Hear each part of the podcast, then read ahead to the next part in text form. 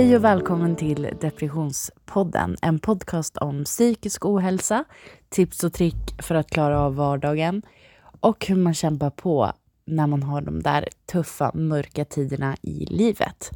Välkommen! Först och främst vill jag bara säga tack så himla mycket för all fin respons och alla som lyssnade på mitt första poddavsnitt som jag släppte i fredags kväll. Framöver så kommer det att komma avsnitt på måndagar och det är för att ni ska få en eh, bra start på måndagen. För som jag sa i förra avsnittet så kan i alla fall jag tycka att måndagen är den mest ångestladdade dagen i veckan. Eh, så jag hoppas att ni fortsätter att lyssna så börjar vi detta avsnitt. I dagens avsnitt så har vi faktiskt en gäst med oss på telefonen. Eh, på grund av den här pandemin som råder runt omkring just nu, som jag tror ingen har missat, så fick vi ta det här över telefonen. Men jag hoppas att det går lika bra ändå. Och jag vill bara ge ett stort, stort välkomnande till min lojala, fina kompis Ella. Hej Etta! Hej! Hej, hur är det? Eh, det är bra idag faktiskt. Hur är det själv? Eh, jo, det är väl bra faktiskt idag. Idag har det varit ganska lugnt. Ja, alltså jag tycker att det är så, det är så trist med alltså att det blir så mörkt snabbt och sånt. Alltså det gör verkligen Ja. att... Ja men solen går ju ner typ klockan tre. Alltså det är så jobbigt. Ja, då har jag knappt ätit frukost liksom. Alltså- Inte jag heller. Alltså, det blir så mörkt så man blir så trött på en gång. Så jag går typ runt i, som en zombie liksom. Ja, och det är så här, man måste så här, ja, men, tända massa lampor och sen så här, Hampus, Hampus vill ha det mörkt typ hela tiden men då känns det som att man är en zombie hela dagen. Jag vet. Alltså fattar du? Jag pratade med mamma om det tidigare idag. Jag bara alltså det blir så mörkt, jag måste ju ha alla lampor tända. Jag bara men alltså min elräkning den går upp i skyn. Så jag bara jag tänker inte ha någon lampor tända. Nej, man får så här, tända ljus överallt men då blir det så Ja. jävla varmt istället. Ja jag vet, men min lägenhet är så jävla kall nu. Så det är ganska skönt att ha ljus tända. Aha, ja men då så. Ja. Eh, Men välkommen till podden! Tack så mycket, kul att vara här. Ja, har du lyssnat på första avsnittet? Det är klart jag har, jag är så stolt över dig, du är så duktig. Ja, vad bra. Jag tänkte att, eh, ja men på grund av den här pandemin som vi är i nu Yeah. så tänkte jag ändå att, eh, ja, men att jag skulle ha gäster men att jag får ringa dem för att jag vill ju inte träffa mer människor än vad jag måste liksom. Nej precis, jag förstår. Man vill ju vara på Då den är det bra säkra att vi kan göra sidan. det här. Ja, precis. Man vill vara på den säkra sidan liksom. Ja. Eh, Det är lite synd, för jag får inte träffa dig. nej, verkligen. Och vi har inte träffat varandra på alltså jättelänge. det? Var jättelänge sedan. Det var typ när du och Sara hade flyttat in i lägenheten. Ja, det var typ då. Ja, och, Men gud, det var jättelänge sedan. och det var ju också typ jättekort tid. Mm. Precis. Men alltså jag tycker också så här att alltså bara för att man är kompisar så behöver man liksom inte träffas varje dag. Så det ska inte behöva Mm.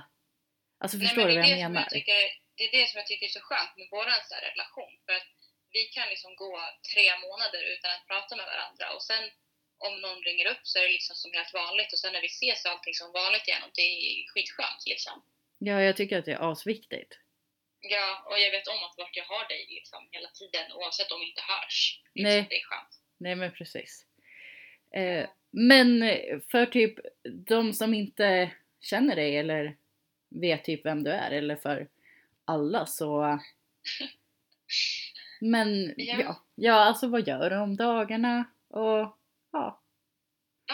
Jag heter då Elinor, men jag kallas för Ella och jag eh, lyssnar inte på när folk kallar mig för Elinor för jag är inte van med att folk kallar mig det. Ehm, jag är 19 år och bor i en liten stad utanför Västerås. Eh, ensam i min första egna lägenhet på 55 kvadrat. Ja, jag gör om dagarna? Jag jobbar ehm, på ICA. Väldigt kul, jag trivs. Eh, jag tränar och jag umgås med vänner tidigare. Nu brukar vi snacka Facetime eller ses ute en stund. Eh, men det är väl typ det jag gör nu. Det är inte så mycket som händer när jag har tagit studenten i somras och precis har börjat jobba och flytta hemifrån liksom. Mm. Men eh, känns det liksom, alltså för jag vet när jag tog studenten då var det väldigt mycket så här stress att ja, men när, man, när man gick i skolan då hade man liksom saker att göra varje dag för att det, Mm. alltså det förväntades av en att man skulle vara någonstans måndag till fredag 8 till 4 eller vilken Precis, tid man man nu andra rutiner. Ja men liksom. precis, vilken tid man nu Mm. gick i skolan och man visste att ja men gud här kommer jag gå i tre år liksom. Ja, precis. Eh, men vad hade du för liksom känslor efter att du tog studenten? Alltså, jag, under tiden som jag fortfarande pluggade och gick gymnasiet så jobbade ju jag eh, och jag bodde hemma. Men eh, jag, i slutet av den tiden så bodde jag hemma hos min pojkvän. Ehm, så att jag, jag har ju alltid varit en sån som typ inte varit hemma så mycket utan jag har alltid sovit hos kompisar eller om jag haft dåvarande partnern då så har jag liksom inte bott hemma så mycket. Så att, eh, jag kände ju att eh, när jag flyttade hem igen efter studenten så eh, avslutade mitt jobb som jag hade då på Coop. Ehm, och sen så hade jag ett annat sommarjobb under tiden och då sökte jag lägenhet för jag kände att jag, jag vill flytta. Jag vill ha ett eget place att bo i liksom. Eh, men eh, den största skillnaden är att man inte har samma rutiner. Liksom att det inte är måndag till fredag klockan åtta till fyra typ. Mm. Eh, men jag kände, jag kände typ inte så mycket stress heller för jag vet om att jag skulle, att jag får såna här jobb väldigt enkelt och att jag, jag, jag vet inte, jag var mest bara taggad. Jag kände mig inte så jättestressad faktiskt. Nej, alltså vi vet ju när, alltså när vi satt i din lägenhet som du bodde nu med den där äckliga killen så eh, Ja, så, så snackade vi ju typ mycket om jobb och du bara, ja men jag vill inte jobba kvar det jag gör nu men jag tror att det är ganska enkelt för mig att få jobb i någon annan mataffär eftersom att mm, precis. eh, liksom man har ju, du har ju bra referenser om man, om man bara byter mataffär. Det är ändå, alltså det är typ samma jobb fast bara på olika ställen eller? Ja, men ja, precis. Sen är det bara olika utbildningar. Men jag har ju liksom gjort de flesta utbildningarna. Eh, liksom. Eh, och många utbildningar på olika företag går ju fortfarande hand i hand så man behöver bara komplettera lite. Eh, men de ser ju liksom att jag har jobbat i butik tidigare och att jag kan kassa och jag liksom kan jobbet eh, behind the scenes, liksom ute på lagret och sånt. Så att det är ganska enkelt. Det är lite svårare nu i coronatider eftersom att de vill inte ta in nya och sånt. Men eh, då är det ju också så att det är stor efterfrågan efter nya medarbetare eftersom att folk blir sjuka också. Eh, och att man ska stanna hemma liksom vid minsta symptom och sånt. Så att då tar de ju in nytt folk också eftersom att de behöver folk som jobbar. Ja. Men har ni, har ni munskydd, handsprit och sånt på jobbet eller hur funkar det liksom när man jobbar på mataffär? Eh, ja, alltså för oss, jag vet om att det, det finns liksom ingen, inga restriktioner på att vi som jobbar i matbutik ska ha munskydd. Men om det kommer, så har vi pratat om att då kommer vi, alltså om det kommer sådana restriktioner så kommer vi använda munskydd. Men eh, vi eh, måste tvätta händerna eh, innan vi börjar jobba och vi har handsprit vid varje kassa och vi eh, får liksom tid till att gå och tvätta händerna om vi behöver det. Och sen har vi såna här eh, plast, eh, plastskärmar framför kassorna och sånt. Ja, just det. Ja. Ja, och vi tänker jättemycket på så här avstånd och att verkligen... Eh, jag tänker mest på det för mig själv också, liksom att så här, okej, men när jag ska hjälpa den här kunden så försöker jag ändå hålla avstånd och sånt. Så att, Ja, alltså, alltså jag tänkte på de där plastskärmarna i början när de kom. Du vet, man trodde att man behövde typ prata högre för att man trodde att ni Ja. inte hörde. mm, alltså, vissa... Eh, typ på mitt förra butiksjobb, där hörde man typ ingenting. Men det var bara för att det var så mycket kunder samtidigt. Ja. Eh, men nu så nu hör man mycket mer, för jag jobbar på en mycket mindre butik liksom. Så att nu behöver man inte skrika. Mm, nej men precis. Det är ganska skönt. Men ja, den här podden är att det är depressionspodden. Alltså jag tyckte att det var, det var så svårt att komma på ett namn. Alltså det, Ja, jag vet. alltså det Ja. finns ju en podd som heter Ångestpodden liksom. Ja, precis. Eh. Ja, jag med. Alltså det är så bra. Men, och sen bara tänkte jag bara, nej men vadå, jag kan ju inte kalla den för typ så här psykisk ohälsa-podden. Alltså det typ funkade inte att säga. Mm, det klingar, det blir liksom ingen så här, Nej, eh, alltså ett snyggt ord liksom. nej men faktiskt. Eh, men, så att eh, vi ska ju prata lite om psykisk ohälsa och depression. Det har vi mycket erfarenheter av Elin.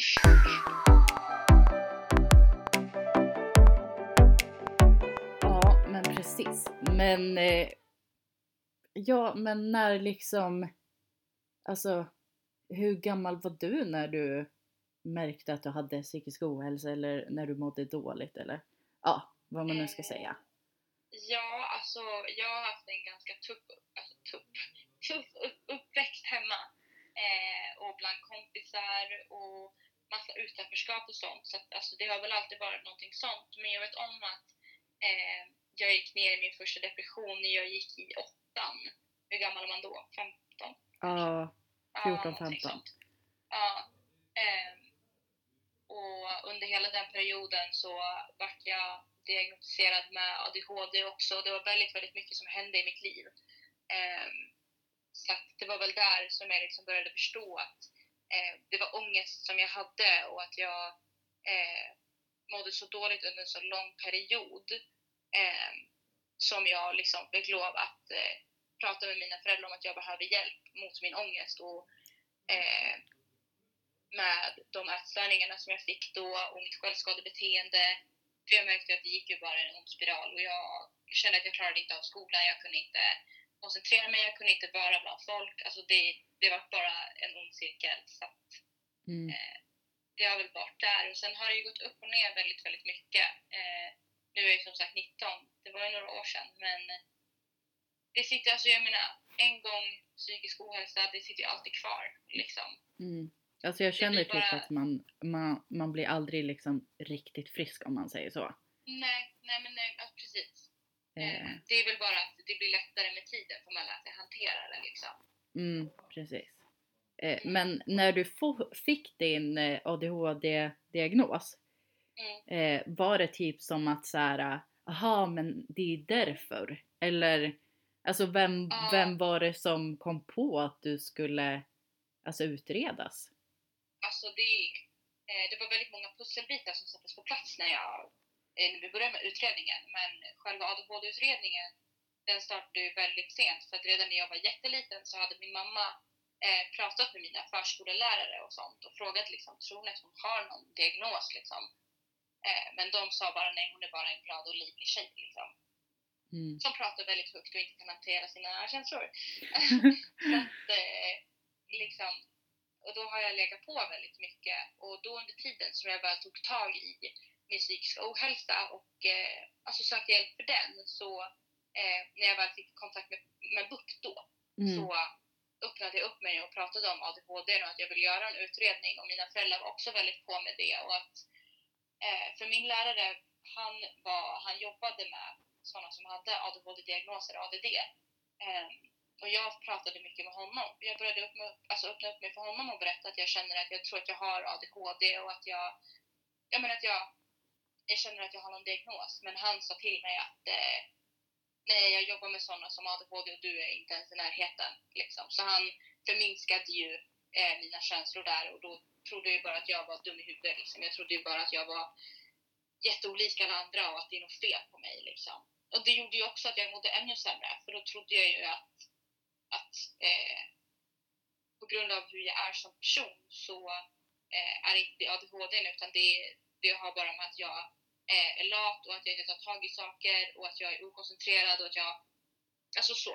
Mm. Så det gjorde att det satte igång väldigt mycket hjärnspöken i huvudet. Att Liksom, Okej, men då, om det inte är ADHD då är det bara att jag, jag är efterbliven, jag är dum i huvudet. Liksom. Ja men precis.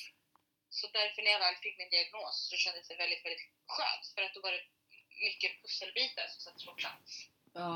Eh, att okej, men då är det inte bara att jag eh, känner och tycker och tänker som jag gör och varför jag känner så mycket känslor och varför jag känner det så starkt. Det har inte bara, då har det liksom ADHD att göra som trycker på. Mm. Eh, så det var väldigt, väldigt, väldigt skönt. Men fick du liksom medicin för det direkt eller fick du andra verktyg att hantera det eller, eller satte de in medicin på en gång? De satte in medicin på en gång. De frågade mig om jag ville testa mediciner och då sa jag okej, okay, absolut, det kan jag väl göra. Eh, och då gick jag på Ritalin och det var inte alls bra. Eh, mm.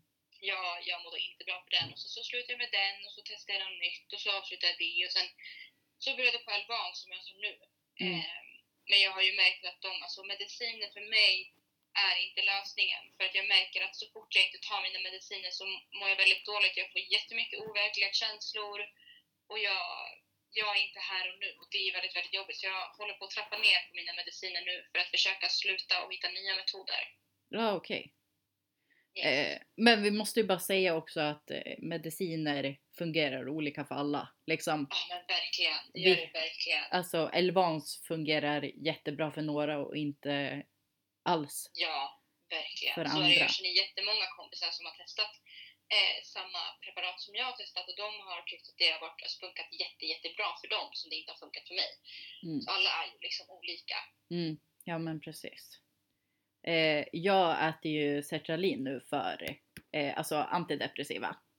Mm. Och de funkar jätte, jättebra för mig men sen har jag sett alltså flera andra liksom på Facebookgrupper där de säger att nej men de här fungerar inte för mig och nej men jag mår bara sämre av dem och allting. Så att mm. man måste ju verkligen hitta någonting som passar en själv. Och det tar tid också att liksom hitta det preparatet som passar för en själv och det är inte så kul heller att testa flera olika för det blir väldigt mycket biverkningar och så ska man vänta 14 dagar man ska ta samma preparat i 14 dagar för att se att det verkligen funkar. Sen kanske det inte har funkat i 14 dagar så ont skit ändå liksom. Mm. Men det är någonting man får gå igenom för att hitta någonting som kommer funka i slutändan liksom. Ja men precis. Men det var så mm. skönt också för, eh, för mig för att jag börjar ju liksom med sertralin nu när jag bara är hemma. Mm. Eh, så att, och jag blev så dålig i magen av dem och så i början men det gjorde ju liksom ingenting eftersom att jag bara var hemma. Precis. Så att, alltså skönt att prova nya mediciner när... När man inte har något krav att åka någonstans. Ja, men precis. För att då, man kanske mm. provar en ny medicin och sen ska man till skolan eller jobbet och så ja. fungerar det jättedåligt. Mm, precis, jag förstår. Verkligen. Mm. Nej, var det du själv som kom på att ni skulle kontakta BUP eller pratade du med kurator på skolan innan eller? Alltså tänker du med ADHD eller psykisk ohälsa? Eh, psykisk ohälsa. Ja, alltså jag pratade ju lite med kuratorn i skolan och eh, hon var väl lite, hon tog inte tag i så mycket kände jag. Gav dig eh, tuggummi? ja, precis. Gav mig tuggummi istället. men eh, sen så började jag ju verkligen förstå att okej, okay, men det här, det här, det går för långt liksom. Mitt självskadebeteende gick för långt. Eh, jag kände att alltså, det, det gick bara för långt. Så jag fick lov att berätta för min mamma att liksom, okay, men jag, jag mår faktiskt väldigt, väldigt, väldigt dåligt just nu. Och jag har gjort det länge. Eh, jag behöver hjälp och få kontakt liksom. Mm. Så då hjälpte hon mig att få kontakt med vårdcentralen, eh, till min familjeläkare. Och där stod vi och pratade och han var okej, okay, eh, yeah, du visar alla tecken på depression. Mm. Eh, så att han skrev ut ångestdämpande till mig och sen så fick jag testa dem och det funkade väldigt bra för mig. För det gjorde att jag kunde få bort min ångest under dagarna som gjorde att jag kunde börja fokusera på att må bättre. Mm. Eh, göra saker som jag tyckte var jättejobbigt när jag hade ångest men som eh, kunde få mig att jobba på vägen. Liksom. Mm, precis. Och därefter så fick vi kontakt med BUP eftersom att de tyckte att det var väldigt allvarligt med min psykiska ohälsa. Eh, och det var ju där som utredningen startade också. Ja. Men alltså hur reagerade din mamma på det här? Var hon typ att, eh, ja men att hon, att hon liksom trodde att det var en fas eller alltså ville hon att ni inte skulle vänta eller? Mm, alltså, jag kommer ihåg att jag, när jag berättade för mamma så var hon väldigt ledsen liksom. För hon kände, hon bara, men varför har jag inte berättat tidigare? Men sen så mm. förstod hon också varför jag inte har berättat tidigare. Men eh, hon har ju sett tecknen också på att jag inte mått så bra och hon bara, jag ser ju att det här har pågått länge. Mm. Eh, eh, för jag är väldigt, jag är ganska öppen med min mamma. Så att hon säger alltid till mig, är det någonting du vill prata om så kom till mig. Hon, bara, för hon, hon vet om att hon kommer att tjata på mig och fråga mig, hur är det? Hur är det? Då blir jag bara, då blir jag bara avstängd för då kanske inte orkar prata om det. Så då liksom, så har hon väntat ute. Hon har absolut frågat hur jag mår och försökt att få mig på bättre vägar. Men hon har liksom lagt över kulan på min sida så att säga.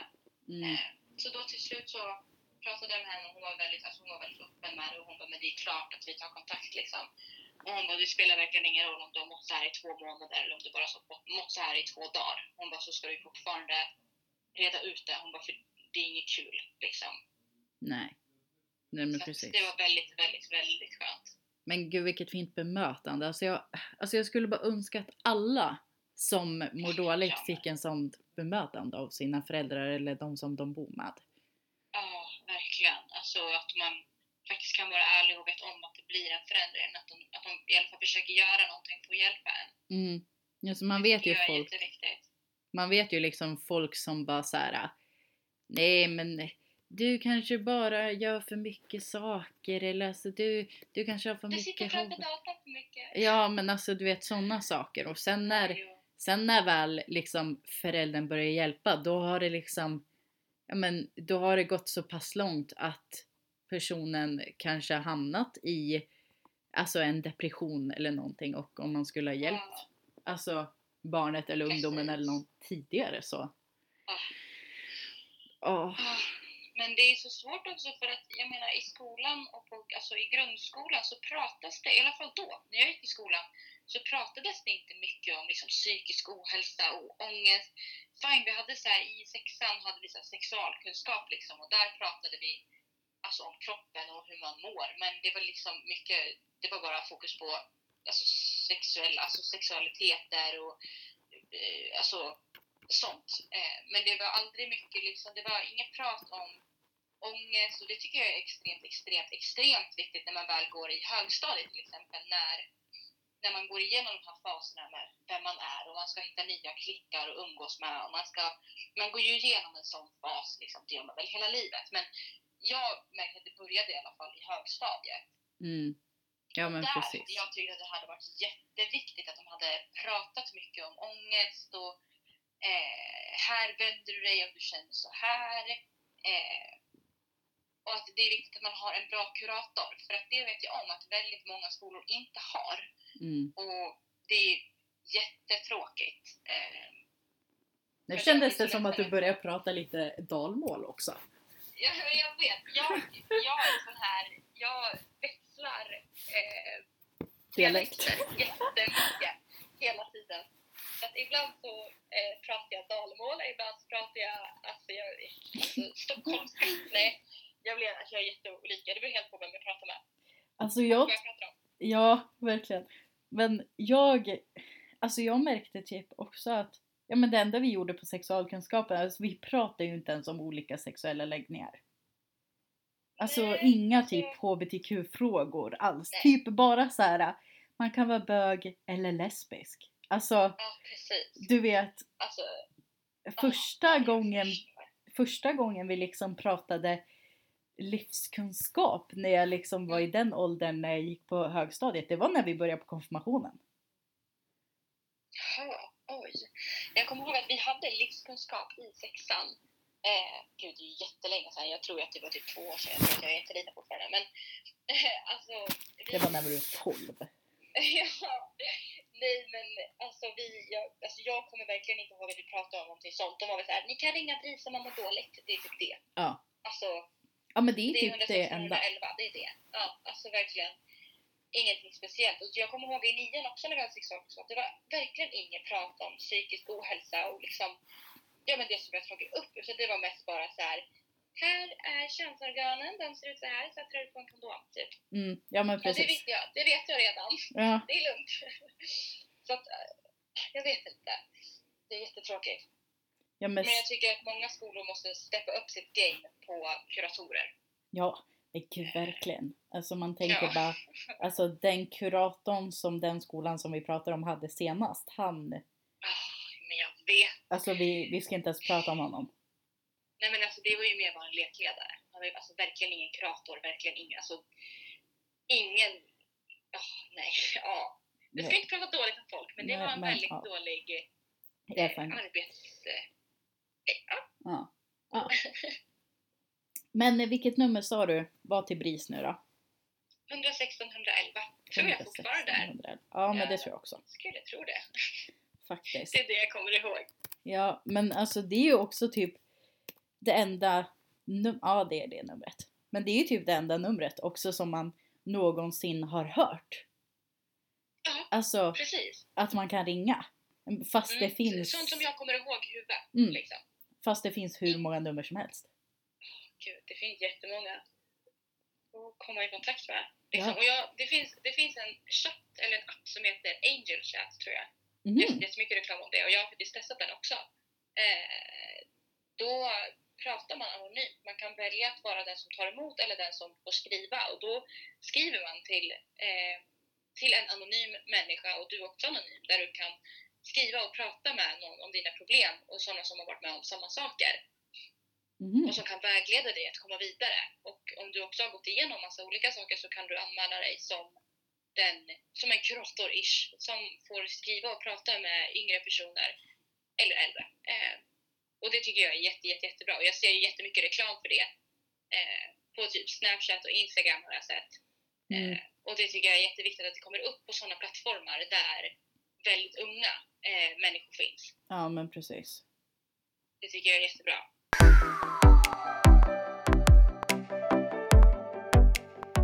Men ja, hur, alltså vilka liksom verktyg har du haft eh, för att kunna hantera din ångest?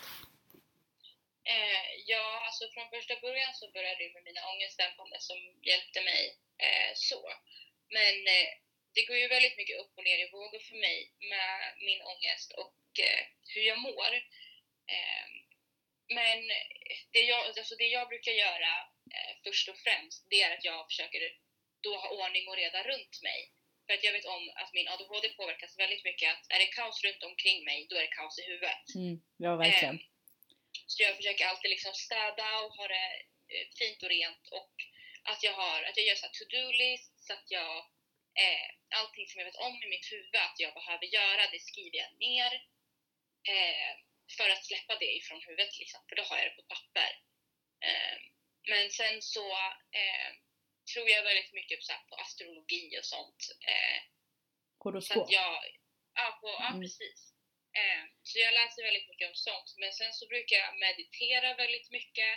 Eh, och det är någonting man måste träna på för att eh, komma till rätt stadie. Men jag älskar att meditera, jag tycker det är så skönt. Mm, Eh, för det får liksom ner min hjärna från högvarv och det får mig att komma ihåg att andas och att eh, lägga ihop lite pusselbitar liksom. mm, Annars så brukar jag precis. träna. Eh, har man djur så är det en väldigt, väldigt, väldigt bra boost för, eh, för hjärnan och för hjärtat. Att, eh, för ett djur ger ju en, eh, liksom en närhet på ett annat sätt. Det är ingen som du behöver förklara dig till. Du behöver inte, eh, du behöver inte förklara till eh, exempelvis hunden varför du mår dåligt. Och, det är ingen som kan eh, döma dig utan det är väldigt skönt att ha djur för då, då kan man bara vara och de känner ju av ens energier, hur man mår. Mm, Eh, så det är en väldigt bra boost för hjärnan. Men ja, som sagt träna och jag brukar göra så när jag har väldigt mycket ångest eller bara lite ångest så tar jag alltid upp anteckningar på min telefon. Eh, och sitter och skriver ner det första jag kommer på i huvudet. Typ om jag känner eh, jag känner mig jättestressad för jobbet, då skriver jag ner jobbet eller skriver liksom stress för jobb och jag eh, försöker få alla mina ångesttankar ner på telefonen istället eller på papper för att det gör att jag kan få en helhet över eh, bilden på vad min ångest utlöses av idag. Liksom. mm, Eh, och det är väldigt skönt. Och jag brukar också prata med vänner eh, och vara väldigt öppen med hur jag mår. Eh, för att det att hålla saker inom sig, i alla fall för mig, jag tror att det är så för väldigt, väldigt många, att hålla saker inom sig, det, det förvärrar bara. Så jag, jag försöker vara öppen så mycket som möjligt och berätta att okej, nu mår inte jag jättebra. Eh, jag kan få tendenser att dra mig ifrån eh, nära och kära när jag mår dåligt. Och då berättar jag det för dem också, att just nu så mår jag ganska dåligt. Just nu så är jag i en sån här period, så att det är därför som jag kanske drar mig undan. Det handlar inte om att jag inte tycker om er längre eller att jag inte älskar er eller att jag har hittat något annat som är mycket bättre utan att just nu så blir jag, eh, jag blir lite avstängd när jag känner så här mycket känslor. Så jag försöker liksom förmedla för folk, alltså, samma sak på jobbet, liksom om jag har en dålig dag, då berättar jag det för mina kollegor som jag ska jobba med och liksom berättar att idag har jag en väldigt dålig dag, eller jag har haft det hittills i alla fall. Så att, eh, att man är medveten om det, för jag tror att det är väldigt viktigt så att det inte blir missförstånd också. Mm. Ja men Liksom. precis. Mm.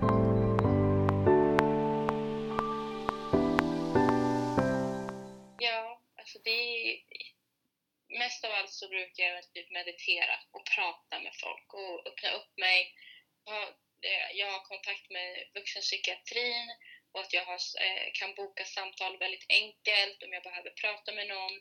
Jag har ju också vår kära Maria, mamma Maria, som jag också, ja, men som jag eh, kan skriva till och bara hej, vi behöver boka ett telefonmöte och då så bokar vi ett telefonmöte och så kan vi liksom sitta och prata i en timme och jag får bara kräka ur mig allting som jag tycker och tänker och känner.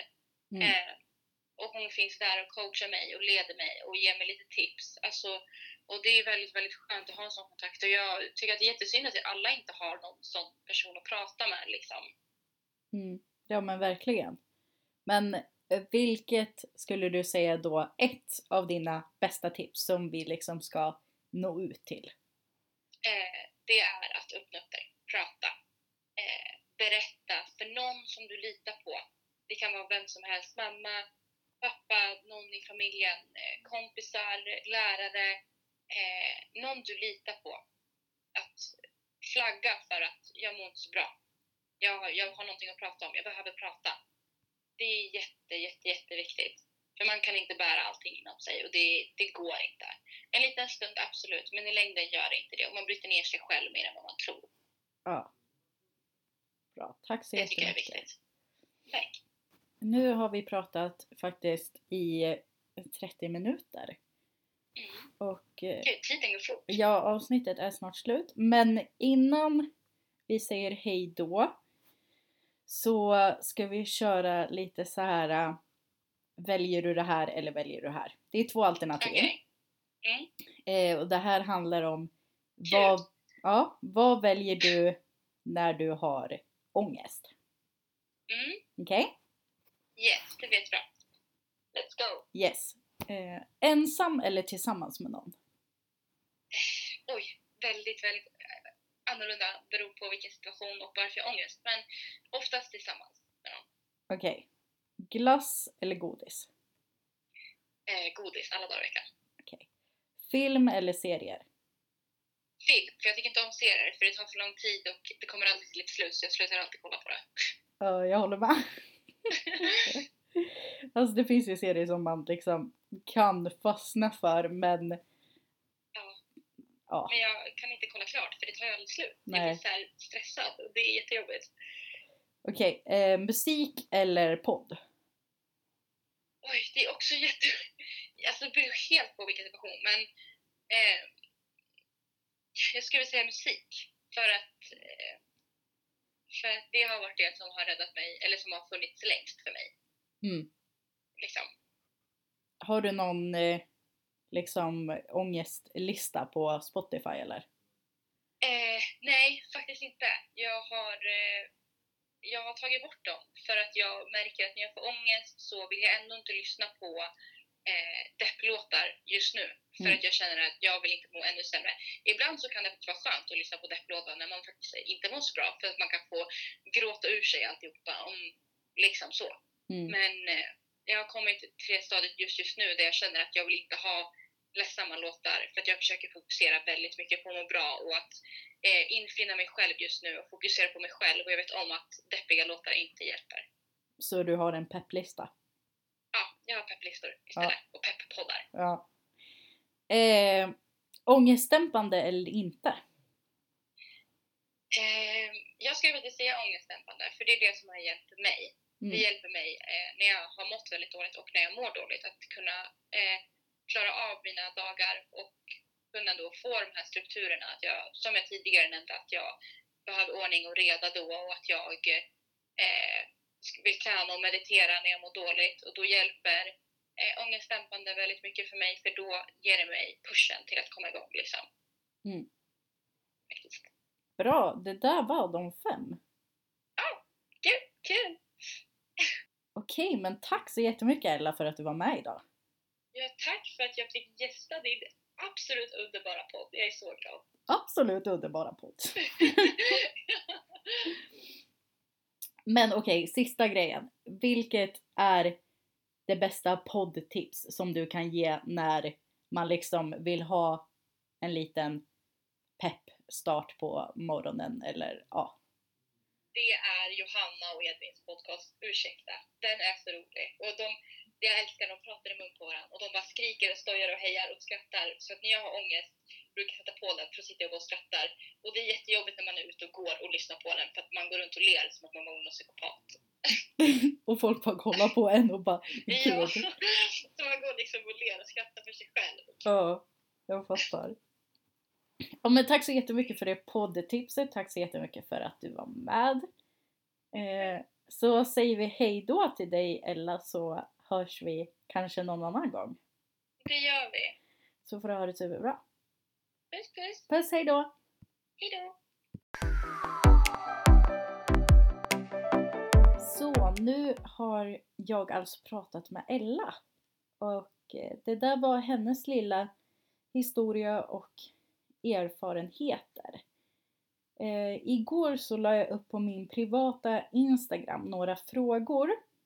Eh, och första frågan är Hur gammal var du vid din första panikattack? Och då är det 96% som säger att de var under 20 år när de får sin första panikattack. Och jag tycker att det jag tycker att det är väldigt ja, jag vet inte vad jag ska säga, men jag tycker att det är väldigt liksom ja, men kanske inte sorgligt, men det är tråkigt att man ska behöva vara så så pass ung som under 20. Och jag har också fått, fått upp lite eh, liksom exakta åldrar. Det är någon som skriver 12, eh, 12, 13, 15, eh, kanske 9, 16, 7, eh, 18, 19, 13. Ja, så det är väldigt, väldigt ungt. Eh, men det här var dagens podd. Jag hoppas att ni tyckte om när jag hade en liten gäst med mig. Så hörs vi nästa måndag igen. Glöm inte att ta hand om er och ligg kvar i sängen om ni vill det. Gå upp om ni vill. Lyssna på den här när ni är ute eller inne och dela jättegärna vidare podden till andra. Glöm inte att följa podcasten på Instagram där den heter depressions.podden. Så hörs vi nästa måndag. Ha det så jättebra. Kram!